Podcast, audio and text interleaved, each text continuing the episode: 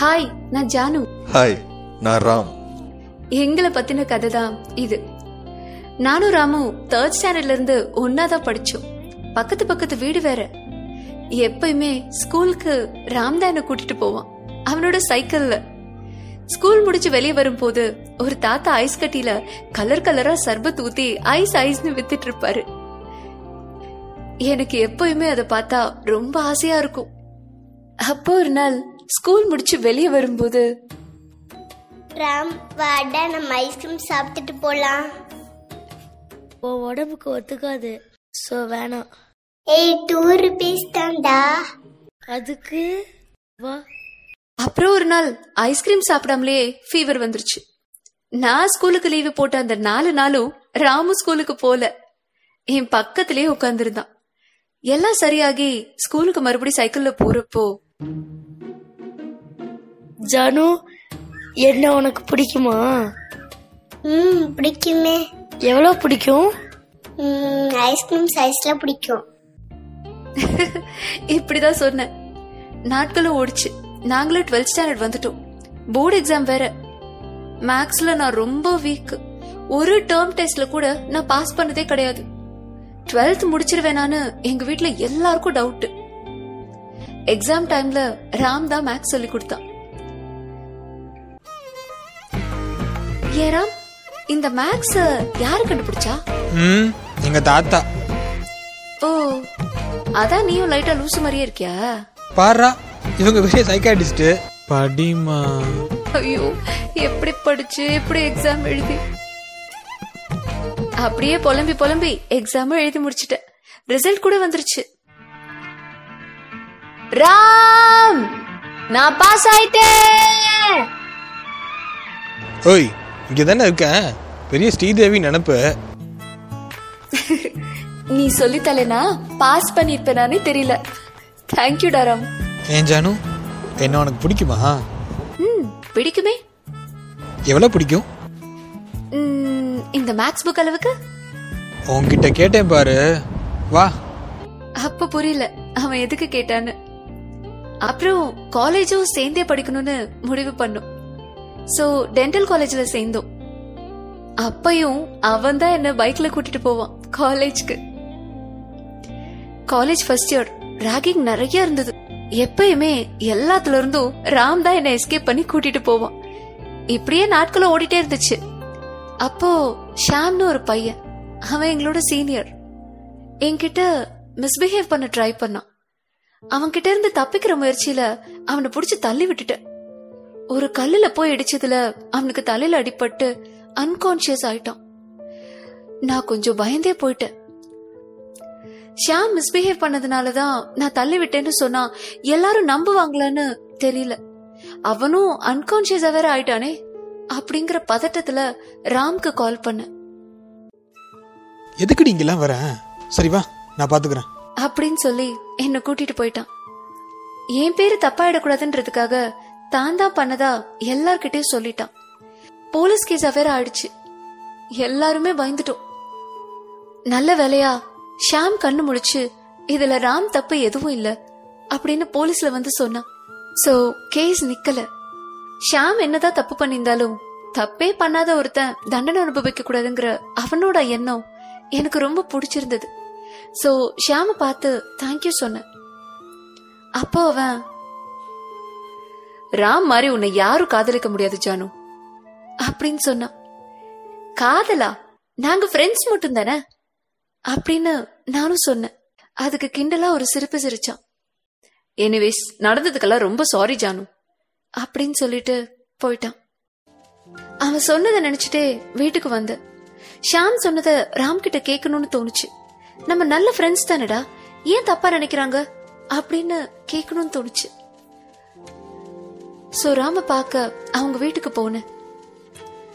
ராம் என்ன பார்த்த உடனே ஏய் எங்கடி போயிருந்த? ஒன்றும் இல்லைல்ல. அவ்வளோ பதட்டமா பேசின அவன்கிட்ட நான் கேட்க வந்த எதையுமே கேட்கணும்னு தோணல. இது வரைக்கும் நான் ராம் கிட்ட எதையுமே மறைச்சதில்ல. என் மனசாட்சி மாதிரி அவன்.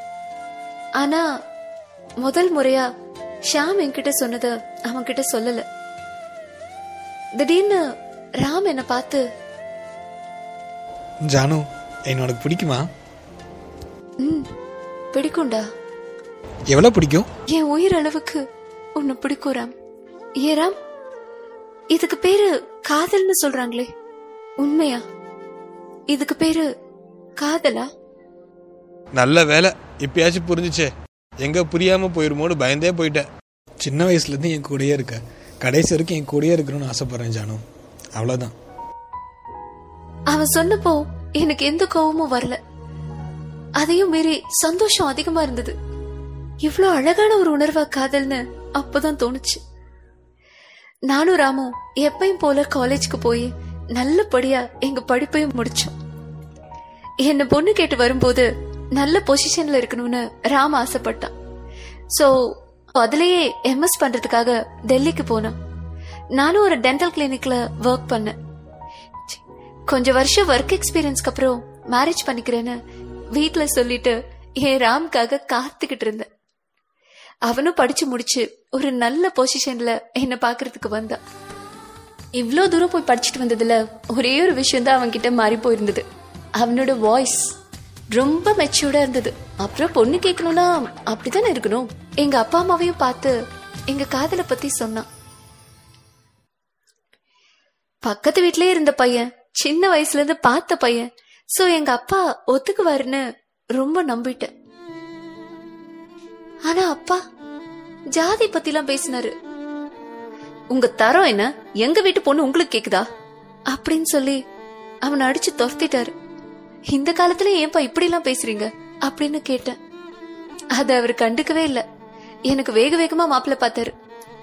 ராம அம்மாவோட தம்பி லிங்கம்னு ஒருத்தர்.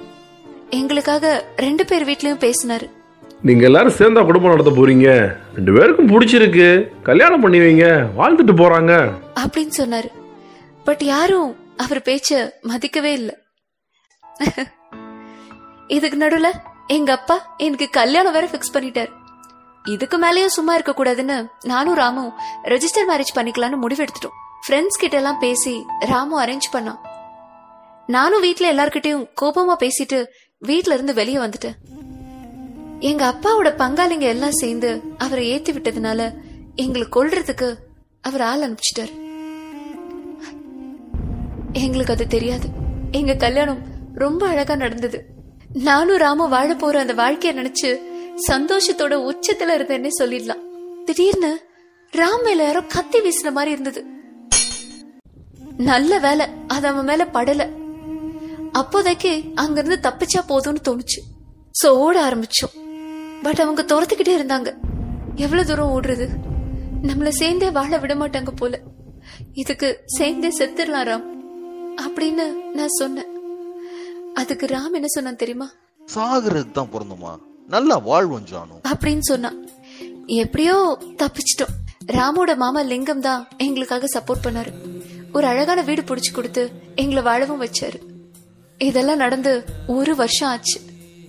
இன்னைக்கு எவ்வளவு அழகான ஒரு வாழ்க்கை வாழ்ந்துட்டு இருக்கேன்னு சொல்லிட முடியாது. அவ்வளவு அழகான ஒரு வாழ்க்கை. யூனோ ராம் காலையில மட்டும்தான் கிளினிக் போவான். மிச்ச நேரம் எல்லாம் என் கூடயே தான் இருப்பான். லிவிங் அ ஹெவன்லி லைஃப்னு சொல்லுவாங்கல்ல அப்படி ஒரு வாழ்க்கை தான் என்னோடது. அவ்வளோ லவ் பண்றான். இப்போ எங்க அப்பா வீட்டுல இருந்தெல்லாம் எந்த பிரச்சனையும் கிடையாது. என்ன? பேச்சுவார்த்தை தான் இல்லாமே போயிடுச்சு. ஆனா நான் நம்புறேன். கண்டிப்பா எல்லாரும் எங்களை ஒரு நாள் புரிஞ்சுக்குவாங்கன்னு. ஜானு ஃபோன் அடிக்குது பாரு எடு. நீயே எடு ராம்? நான் எடுக்க மாட்டேன். நான் எப்படி எடுக்க முடியும்? ஹலோ? லிங்கம் நான் ராம் அம்மா பேசுறேன்டா. ராம்க்கு முத வருஷ திதி வச்சிருக்கோம்டா. ராமேஸ்வரத்துக்கு போறோம். நீயும் கண்டிப்பா வந்துருடா. அந்த பொண்ணு ஜானு வீட்லயும் அவளுக்கு திதி கொடுக்க போறாங்களாம். சொன்னாங்க. ம் இப்போ நல்லா பேசி என்ன பிரயோஜனம்? அந்த பிள்ளைங்க ரெண்டும் ஆசையாக கல்யாணம் பண்ணிக்கிறேன்னு உங்கள்கிட்ட தானே கேட்டுச்சுங்க. நீங்கள் விடலை ரெஜிஸ்டர் மேரேஜ் பண்ணிக்கிறேன்னு போனாங்க அதையும் விட்டீங்களா? கத்தியை தூக்கி வீசி ராம் பயல் அந்த பிள்ளையோட அப்பா ஆளை வச்சு கொண்டுட்டாரு அதை பார்த்த ஜானு சேர்ந்து தான் வாழ முடியல. சேர்ந்தாவது சாகணும்னு அங்கேயே தன்னைத்தானே குத்திட்டு செத்து போச்சு. மாற்றங்கள்லாம் தானா வராது. நம்ம தான் நிகழ்த்தணும். பிள்ளைங்க நம்ம கிட்ட வந்து காதலிக்கிறேன்னு சொன்னா உண்மையாவே அது நல்ல வாழ்க்கையா இருந்தா அதை அமைச்சு கொடுக்கணும். இப்படி அழிக்க கூடாது. சேர்ந்து வாழணும்னு ஆசைப்பட்ட பிள்ளைங்கள வாழ விடாம இப்ப திதி கொடுக்க போறீங்களா? எப்படியோ போங்க.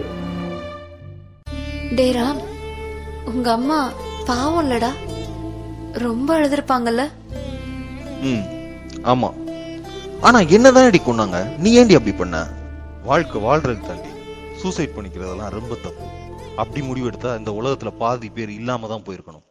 என்னடி அப்படி பாக்குற? ஏதாவது புரியுதா? ஏ ராம் நீ எப்பயுமே என்கிட்ட ஒன்னு கேப்பல இப்ப நான் கேக்கட்டா? உனக்கு என்ன பிடிக்குமா ராம்? எவ்வளவு பிடிக்கும்? எத்தனை ஜென்மம் எடுத்தாலும் உனக்காகவே வாழ்ற அளவுக்கு அவ்வளவு பிடிக்கும்டி. லவ் யூ so மச் அப்ப வா மறுபடி பொறுக்கலாம்.